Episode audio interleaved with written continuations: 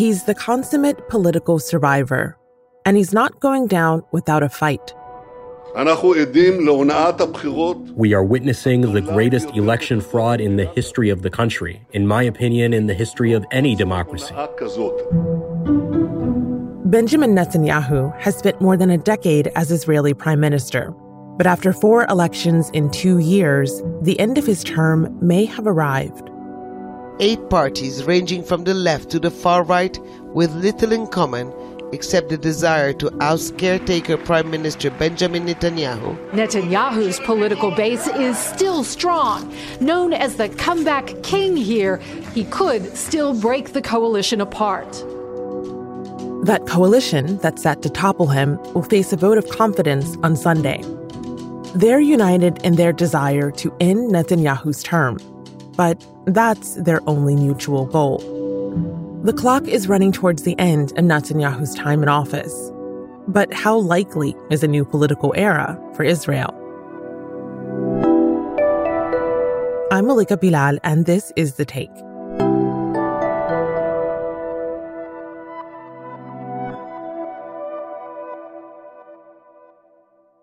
Ousting Benjamin Netanyahu would take a political earthquake, and the alliance of parties who've banded against him is unprecedented and Israel's internal tensions are rising.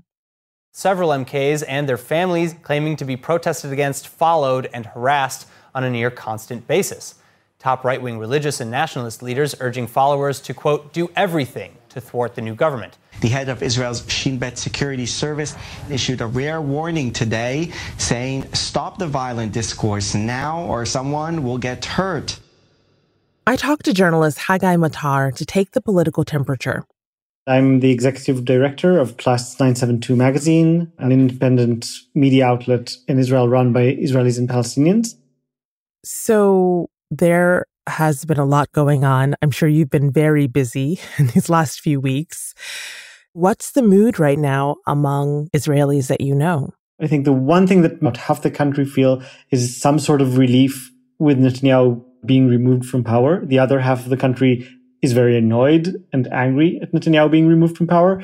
Everything else is just a huge question mark. People constantly ask me if this is actually happening. I don't think the people who are forming this coalition can still vouch that it's actually happening.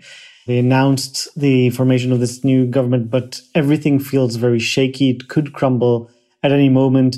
Even if it does actually get sworn in on Sunday, as it's supposed to, we don't really know how long it'll survive. It can last days, weeks, months, or actually go the full term of four years. And then also, even if it does survive, we don't know what kind of government it'll be. It's made up of such different parties with opposite uh, agendas, people that formerly would not have gotten along with each other at all, that we really don't know what sort of policy they will push for. For this political drama, we need a cast of characters. Who are some of the names to know in this alliance that banded against Netanyahu? The first prime minister of the two, there'll be a rotation of two prime ministers, and the first is Naftali Bennett. And he represents the hardest right in this new coalition. He openly supports annexation of Palestinian territories and presents a very hawkish agenda in all things treatment of Palestinians generally. Bennett is the former head of the Yesha Council. It represents residents of the settlements in the occupied West Bank, which are illegal under international law. He would also be the first prime minister to have lived in one. Although his party received just seven seats in parliament, he was a kingmaker in the coalition. Here he is in an interview with Al Jazeera on May 12th, sharing his thoughts on whether a Palestinian state would change the status quo. He refers to the West Bank as Judea and Samaria. It would change things. It would uh, create a terror state that does not exist yet in Judea and Samaria and would effectively uh, deem Israel, uh, you know, un- unable to defend ourselves. You know, the whole uh, width of Israel is, is just about seven or eight miles. Uh, we see what, we, what they turned Gaza into. No Israeli is going to give up Judea and Samaria and allow them to create a terror state that's just a few minutes away from my home. For many years, he was considered to the right of Netanyahu, and he's now being championed by the rest of this coalition. All of them are to his left, relatively speaking, of course. As part of the coalition agreement, there will be a rotation of prime ministers. And the second one will be Yair Lapid. He's considered a centrist in Israeli politics and the person who masterminded this coalition. His party is the biggest in the coalition by far. I think we should only look at him as a centrist in the very skewed understanding of politics that has developed in Israel, where the goalpost has constantly moved to the right over the past decade or, or more. But now he re- kind of represents a moderate center with somewhat liberal values, not on Palestinians, but on other internal Israeli issues. And he kind of orchestrated this whole thing. And then last for this kind of first round is Mansour Abbas, who's head of the Islamist party called Ra'am. And he represents sort of a new position in Palestinian citizens' politics. Basically, he's willing to sit together in a coalition with settlers, with right wingers, not saying anything about the occupation, the siege on Gaza, anything like that, just in exchange for certain benefits for Palestinian citizens of Israel, mostly monetary. I just signed an agreement with Yair Lapid so he can form a government. We've agreed on many issues that will serve the interest of Arab society and provide solutions to the urgent problems Arab society faces in various fields. So this is a whole new brand that's growing in Palestinian politics. And it's very interesting to see both his acceptance of the right and people on the right accepting this Islamist party. So this is all very interesting and very confusing. Abbas's party will be the first party of Palestinian citizens of Israel to ever join a governing coalition. And Haggai says even that is partly thanks to Netanyahu, who actually reached out to Abbas first. Netanyahu himself, the one person who's been inciting against Palestinian citizens more than anyone else, perhaps, it was he that first suggested that Mansour Abbas join his coalition just a few months ago. And by so doing was kind of legitimizing this notion that until recently was unacceptable in Jewish Israeli politics, which is recognizing Palestinian citizens as equal citizens that can be part of the coalition. So once Netanyahu said that it was legitimate, everyone else was like, okay, so it's also legitimate to do so to replace you and not only to serve you. So, what do you think drove this pretty unlikely band of parties together? Because among the eight parties, we've got a spate of former allies of Benjamin Netanyahu, people who have worked for him, who've now turned against him. So there's the explicit motivation, which is ending the Netanyahu era. But what other calculations are there that perhaps we're not seeing outright? Actually, I think that is the main calculus for all of them. It's what makes this unlikely coalition at all possible. For the right, I think there's a feeling that Netanyahu who was for a long time the champion of the right, who brought the right a lot of wins over the past 12 years in power, can no longer offer that. He can no longer off- offer the legitimacy the right wants, and he can no longer be this glue that sticks all the different parts of the right together. But then you also have people on the center and the center left who hold certain liberal values and see Netanyahu with the three indictments that he's facing on political corruption. And they see Netanyahu going after journalists and going after the left and going after the independence of the judicial system. And they're concerned for what they see as the fate of Israeli democracy. And that's why they want to get rid of Netanyahu. So, what is the process now for forming a new government? Basically, the different parties to the coalition, to the government, have all agreed that they want this to happen. They told the, uh, the president that they will form this government. And on Sunday, we will see Knesset, our parliament, basically take a vote. And they need a simple majority to make the government fact. So there are some out there, analysts, political watchers pontificating that this could be the end of Netanyahu. How close could this vote actually be? Could Netanyahu still survive? Well, if the government is formed, it'll definitely be a blow. Ending 12 consecutive years in government as the longest serving prime minister in Israeli history is definitely something that we should be paying attention to and should reflect on. However, I think it's too early to completely eulogize him. First, he will stay on as a dominant player as head of the opposition.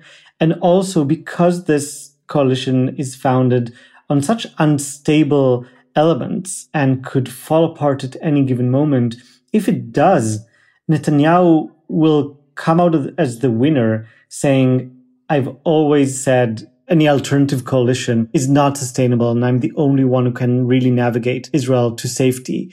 And he might come back as prime minister in yet another round of elections, which we might see in a few months' time or a year's time.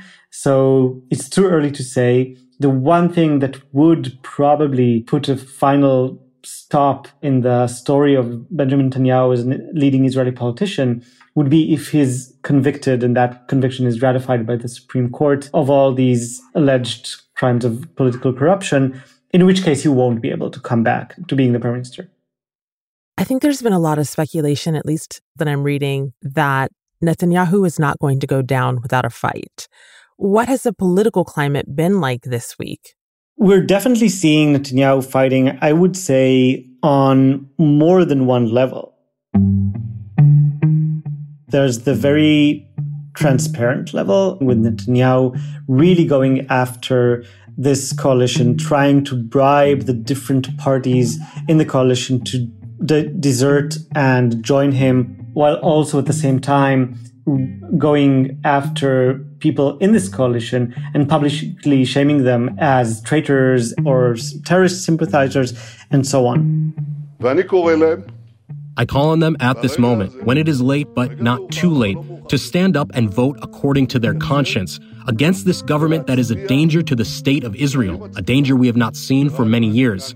And in any case, I would like to promise that we, my friends and I in Likud, will vehemently oppose the establishment of this dangerous government of fraud and surrender. And if, God forbid, it is established, we will bring it down very quickly. But there's also another level, which I think we've seen it play just a few weeks ago when Israel chose to escalate tensions drastically in Jerusalem, in Sheikh Jarrah, in and around the Al-Aqsa Mosque, and then in the assault on Gaza.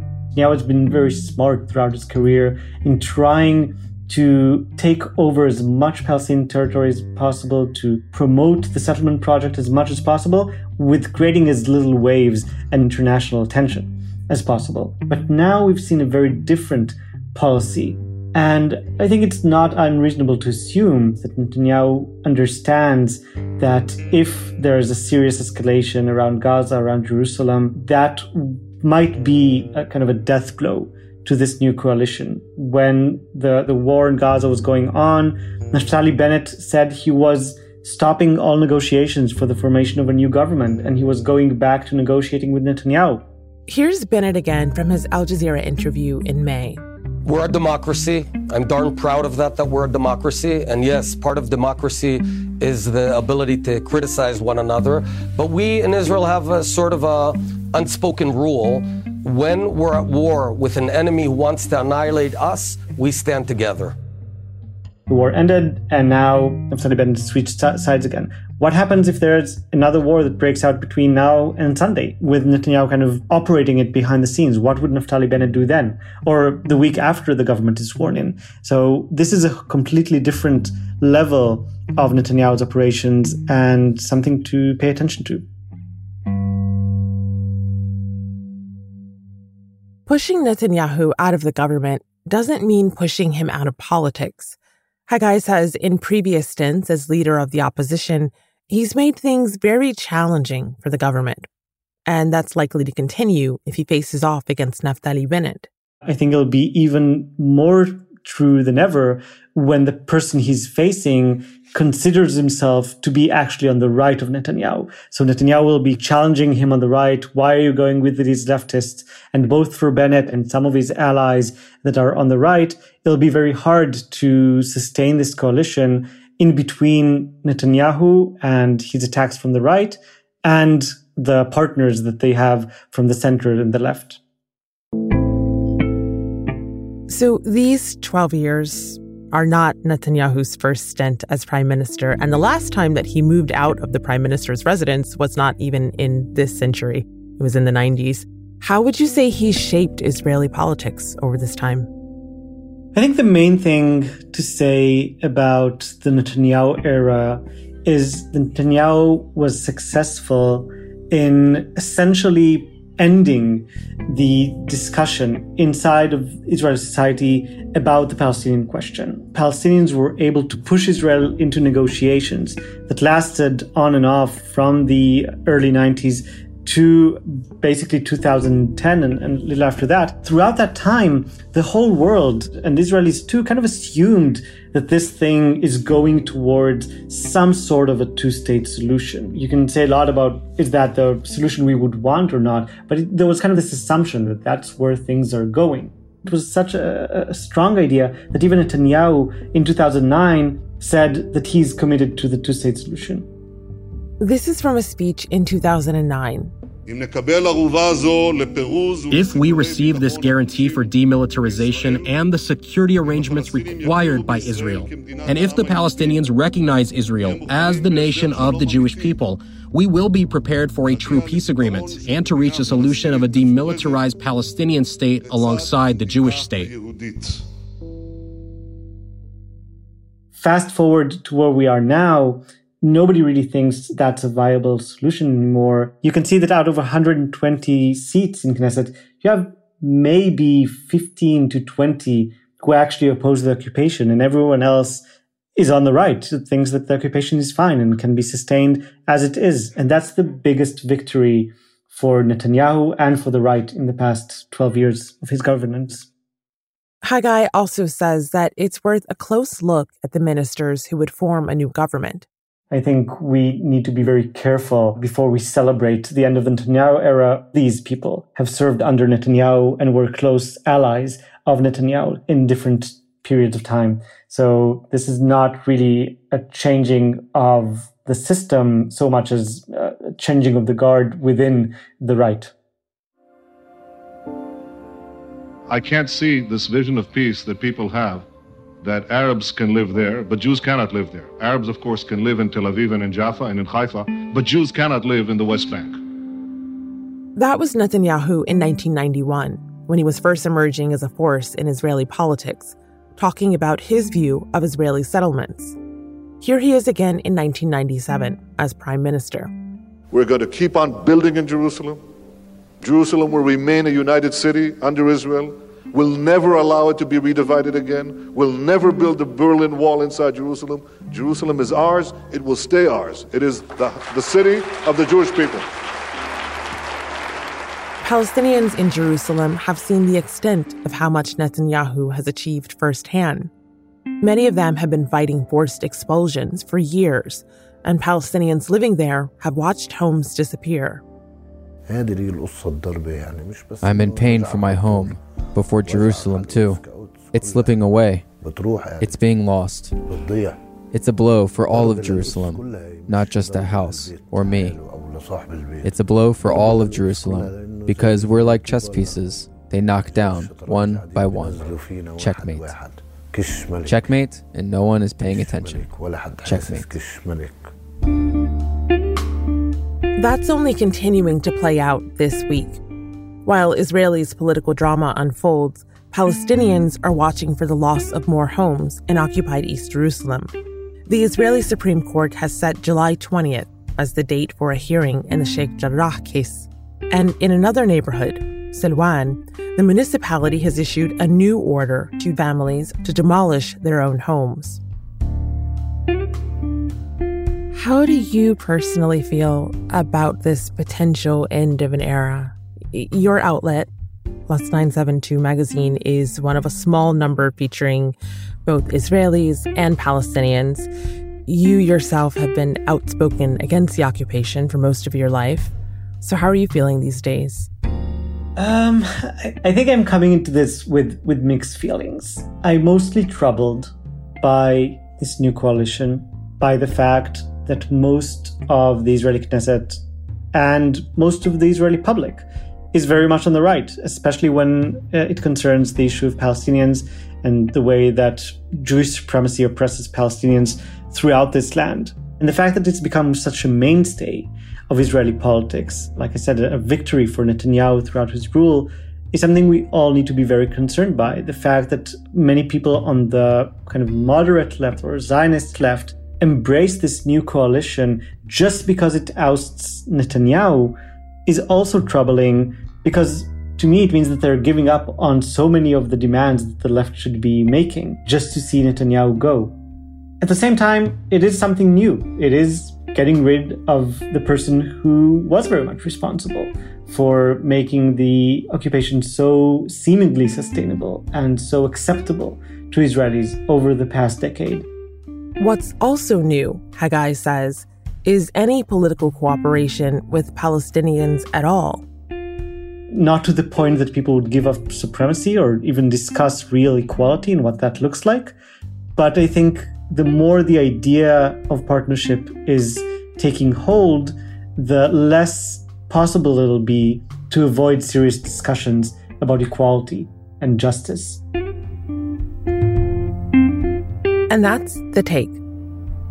This episode was produced by Alexandra Locke with Negin Owliaei, Ney Alvarez, Priyanka Tilve, Amy Walters, Dina Kesbeh, and me, Malika Bilal. Alex Roldan is our sound designer.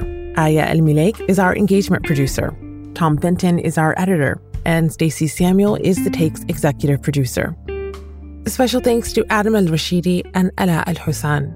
We'll be back.